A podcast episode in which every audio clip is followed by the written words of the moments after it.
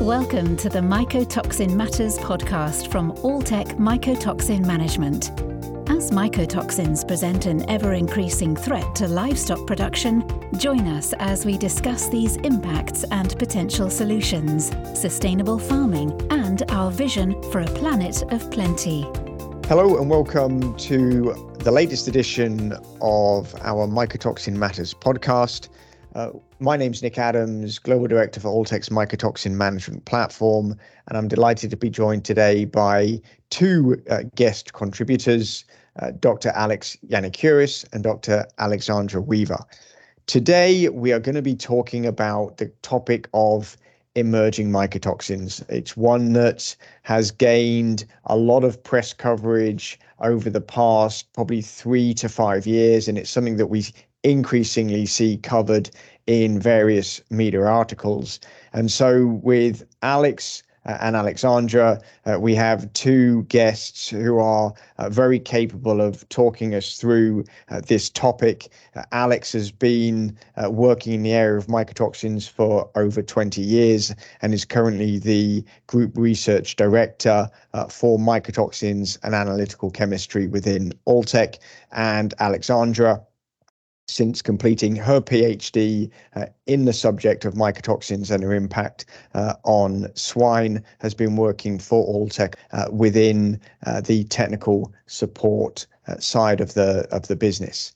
So, Alexandra, maybe if we can start with you.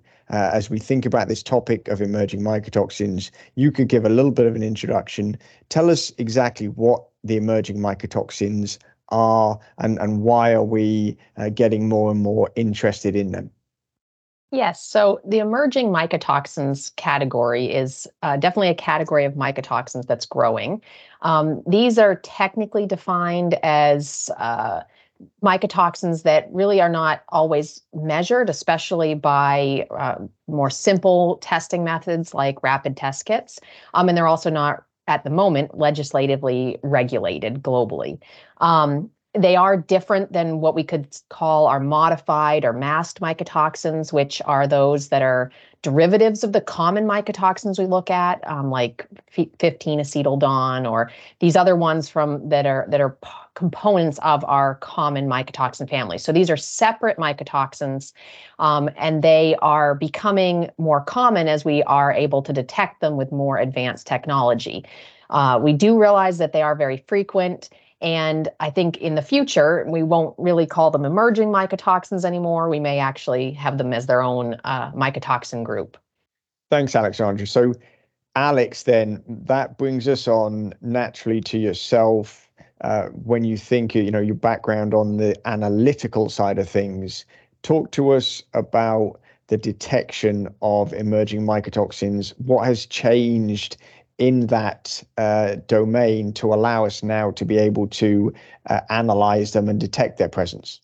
Certainly, Nick. Uh, yeah, I mean, it is again the the advent uh, that has happened in the field of analytical chemistry in the last 15 years, where we've seen uh, tools uh, that what that are quite powerful, such as uh, mass spectrometry, becoming more and more available uh, to labs that are investigating mycotoxins. So I think that it is really that particular technique that has enabled us to identify uh, those uh, new or emerging mycotoxins and and uh, being a little bit uh, uh, more refined in terms of defining exactly their occurrences and their presence in different types of food and, and and feed matrices. So again mass spectrometry is a technique of choice there because we can selectively separate those compounds according to their molecular weight and their charge so it is really something that has enabled us to focus on those particular kinds of of uh, of uh, uh, compounds there. The the technologies and the different methods that are now available are enabling to do this type of an identification at the same time as we do identifications for other types of mycotoxins. So again, it is very powerful there because in one sample we can as well investigate classical uh, types of mycotoxins, such as deoxynivalenol, ochratoxins, zearalenone, aflatoxins, etc., etc., and also have an information about those emerging mycotoxins that can be detected using the same type of uh, mobile phases, using the same type of static phases when we're talking about um, chromatographic columns, and the responses inside the detectors, uh, uh, the detector of the mass spec detector, basically. Excellent, Alex. Thanks for that. Alexandra, coming back to yourself, maybe um, give us some insight based on the latest harvest analysis uh, work that uh, that you've been undertaking with the, the group on the prevalence of the emerging mycotoxins and and why is it that we see these at the type of levels that we see them? Yes. So uh, interestingly, we actually find that the emerging mycotoxins category are actually some of the most frequently detected mycotoxins globally um, more so than, say, your type B trichothecenes, uh, your DON group, which is very high, um, but these emerging mycotoxins are generally the most frequently detected. Um, now, for example, if we look at samples that were analyzed by the Alltech 37 Plus laboratory um, in 2022, we actually see that over 96% of the samples have these emerging mycotoxins.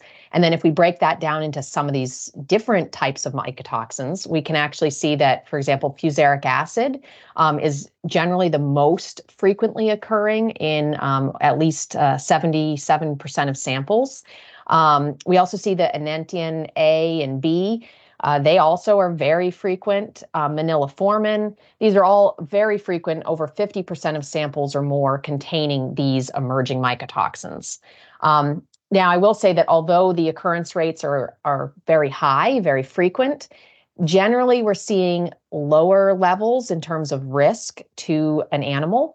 Um, so we're really looking with emerging mycotoxins at more the chronic intake of these mycotoxins rather than acute uh, effects and acute consumption of these mycotoxins by the animal. Which leads us on to the next natural question, I think, Alexandra, in terms of when you think about the levels that we see commercially and and with the research that's been done thus far, what are some of the things that uh, we feel emerging mycotoxins can uh, do to the animal? What sort of effects can we potentially see on the animal from these uh, these mycotoxins? Yes, so it is a little uh, difficult, I would say, to give a whole lot of um, negative effects or a lot of information because there is really just a lack of animal trials with these mycotoxins as they are considered emerging. There they there has been research you know historically um, but not nearly the same uh, level of research and detailed research as we would say with some of the the uh, very notable family mem- mycotoxins like aflatoxins or DON. Um, but we do have some some basic information on these mycotoxins, and we do have some knowledge of what they can be doing. So for example, um, the Alternaria mycotoxins, they have been shown to act as endocrine dis, uh, disruptors, so they can alter estrogen, progesterone synthesis. Um, in pigs, it's been shown to have synergistic properties with zearalenone, so that could actually increase the effects of zearalenone on the reproductive performance of the animal. Um, there's other ones like aurofusarin uh, that has been shown to actually have some negative impacts on egg uh, production and egg quality, particularly the fatty acid composition of egg yolks. Uh, we could look at beauvericin. Uh, that one is interesting in that it actually seems to have some um, effects on pathogens that could be both positive or negative, depending on the way you're looking at it. But uh, some research has actually shown that it could actually be negative or have negative effects on pathogens such as Clostridium. So, actually, that could maybe be beneficial for the animal but there's a lot of other negative effects. So I don't know how that uh, outweighs. So you might have a little benefit, but you may have many negative effects as well. Um, and then we could look at, for instance, moniliformin. Um, that one seems to have a very strong impact on the heart and causes myocardial lesions, particularly in poultry. Um, they seem to be quite sensitive to moniliformin. And then the enniatins, uh, there's a lot of new research being conducted with these. Um, it's been shown that they may actually increase the effect of DON in pigs. So when the pigs are consuming deoxynivalenol, the effects of that DON mycotoxin could be greater if there's this combination of toxins. And there's also some research suggesting that enniatins can actually pass through on the ruminant side, pass through the rumen um, unaffected. So that means that they get into that intestinal tract unchanged, and they may then still have the negative effect. Um, and the rumen isn't really helping that animal at that point. So a lot of different effects. Um, overall, we want to still remember that these mycotoxins, really like any mycotoxins, are impacting gut health and immune system, um, and then overall performance can be impacted too. It's clearly not a straightforward picture, and I think that's it probably adds to the complexity of the the mycotoxin story. We were already sort of dealing with a lot of mycotoxins that we were measuring, and and these are coming in and sort of further complicating that picture. But certainly uh, it, it's important that we continue to understand them because it, it's obvious that they can have some sort of impact uh, on the animal. And like you said, Alexandra, particularly in that uh, important areas of things like gut health and uh, and immunity. Alex, m- maybe we can come back to you to sort of wrap things up um, based on what Alexandra is saying, what sort of things have Alltech been doing, uh, maybe to look at the uh, the impact of some of these uh, newer mycotoxins that we are uh, we're detecting? Yes, certainly. Um, I, I, think we need to remember that uh, those mycotoxins that we're talking about, would it be from fusaric acid uh, to sterigmatocystin to alternaria uh, and to beauvericin and enniatins, are very different uh, structurally and chemically. I mean, uh, we are facing here different mycotoxins that will have different effects because they have those different chemistries that are going to have different impacts in the animal because of those differences in chemistries. I think that in, in the in the last uh, five or six years, our interest because we were seeing some of those numbers coming from the surveys that showed how important some of those categories were, especially the enniatins, the beauvericins, the fusaric acids that are that seem to be occurring uh, in in in uh, quite uh, high frequency. We really wanted to emphasize a little bit more the research on that front in order to understand because we have those occurrences of those toxins, what eventually those toxins can have as an effect inside the animal. So we developed a series of research and one uh, uh, of particular interest has been a collaboration that we have with University of Guelph and uh, Dr. Uh, Niel Karrow. Uh, and we have actually a doctoral candidate that started to investigate a little bit more what those mycotoxins can do inside the animal. One of the comments that Alexandra made was that some of those toxins can go through the rumen and not being affected. and as such, they can also be absorbed by the animal.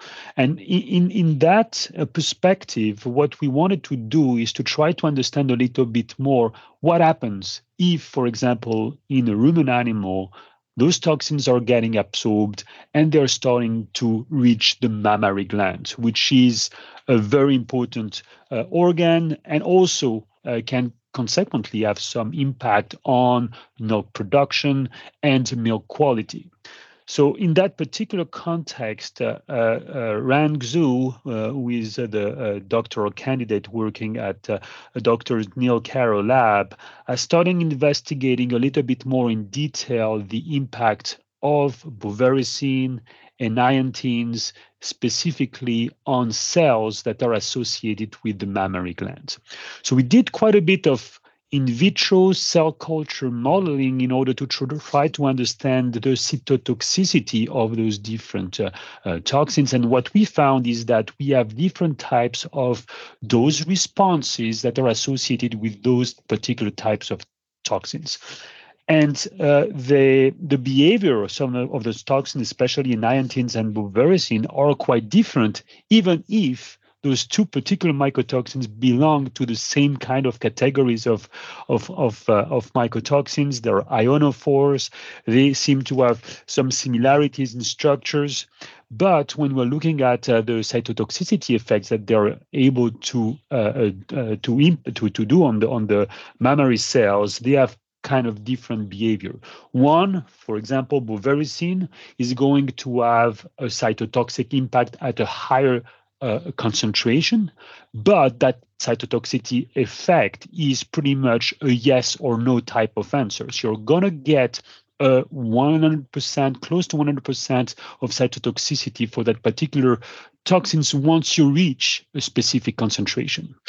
Enniatins, for example, you're going to get some kind of gradual decline of that uh, uh, um, of that uh, uh, cell viability uh, uh, with an increased dose of that particular mycotoxin. So, despite some of the similarities that they have, they have an impact on viability of the cells, and because they have that impact, they can hinder basically the efficacy of the mammary glands.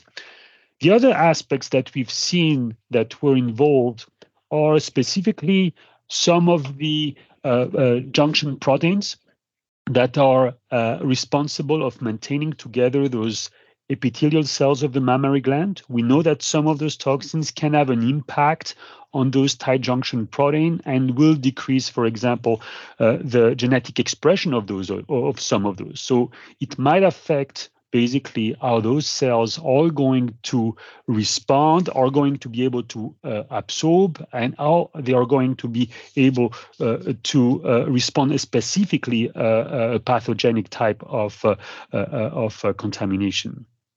The other aspects that we've seen being impacted by those toxins are uh, immune factors, uh, uh specifically uh, uh, chemokines and cytokines that can be negatively impacted by those different types of toxins, again, hindering the responses of the mammary gland to other types of pathogens than mycotoxins. So they can be responsible of uh, uh, uh, unbalance basically of that homeostasis of the mammary gland and as such affect that uh, mammary gland response to other kinds of pathogens, as well as its capacity at uh, getting uh, the right nutrients and changing by such the composition of, of the milk.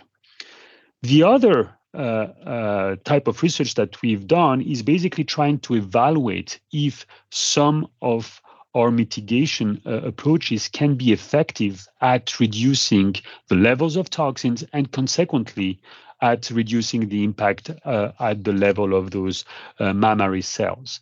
And what we've been able to establish using different types of uh, mitigation products and composition, we were able to see a profound impact of specifically yeast cell wall based types of products on the bioavailability of those different mycotoxins, meaning that we are highly effective at binding specifically beauvericins and enniatins and reducing their cytotoxicological effects that have been evaluated through, again, uh, modeling and cell viability types of uh, uh, evaluation.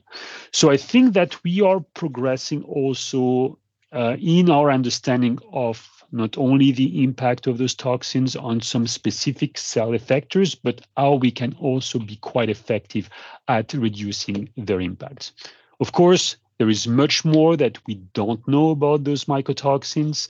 Again, we've seen, and Alexandra uh, uh, uh explained uh, quite well uh, how they can have uh, some beneficial effect by interacting positively with some pathogen inside the rumen or the digestive tract of the animal, and on the other side can have negative effects. So we need to parse uh, through those different effects what exactly those toxins uh, incidence uh, is.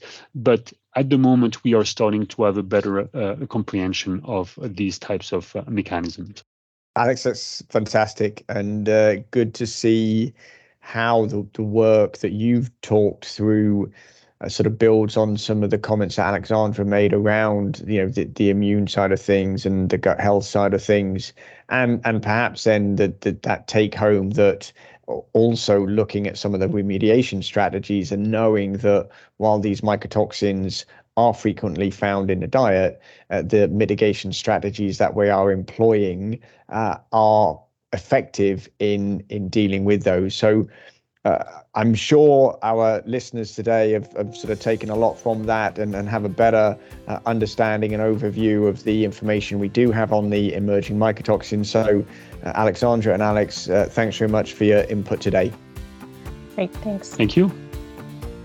We hope you enjoyed listening today and look forward to you joining us next time on the Mycotoxin Matters podcast. For more information on the topics discussed, please visit knowmycotoxins.com. That's K N O W mycotoxins.com.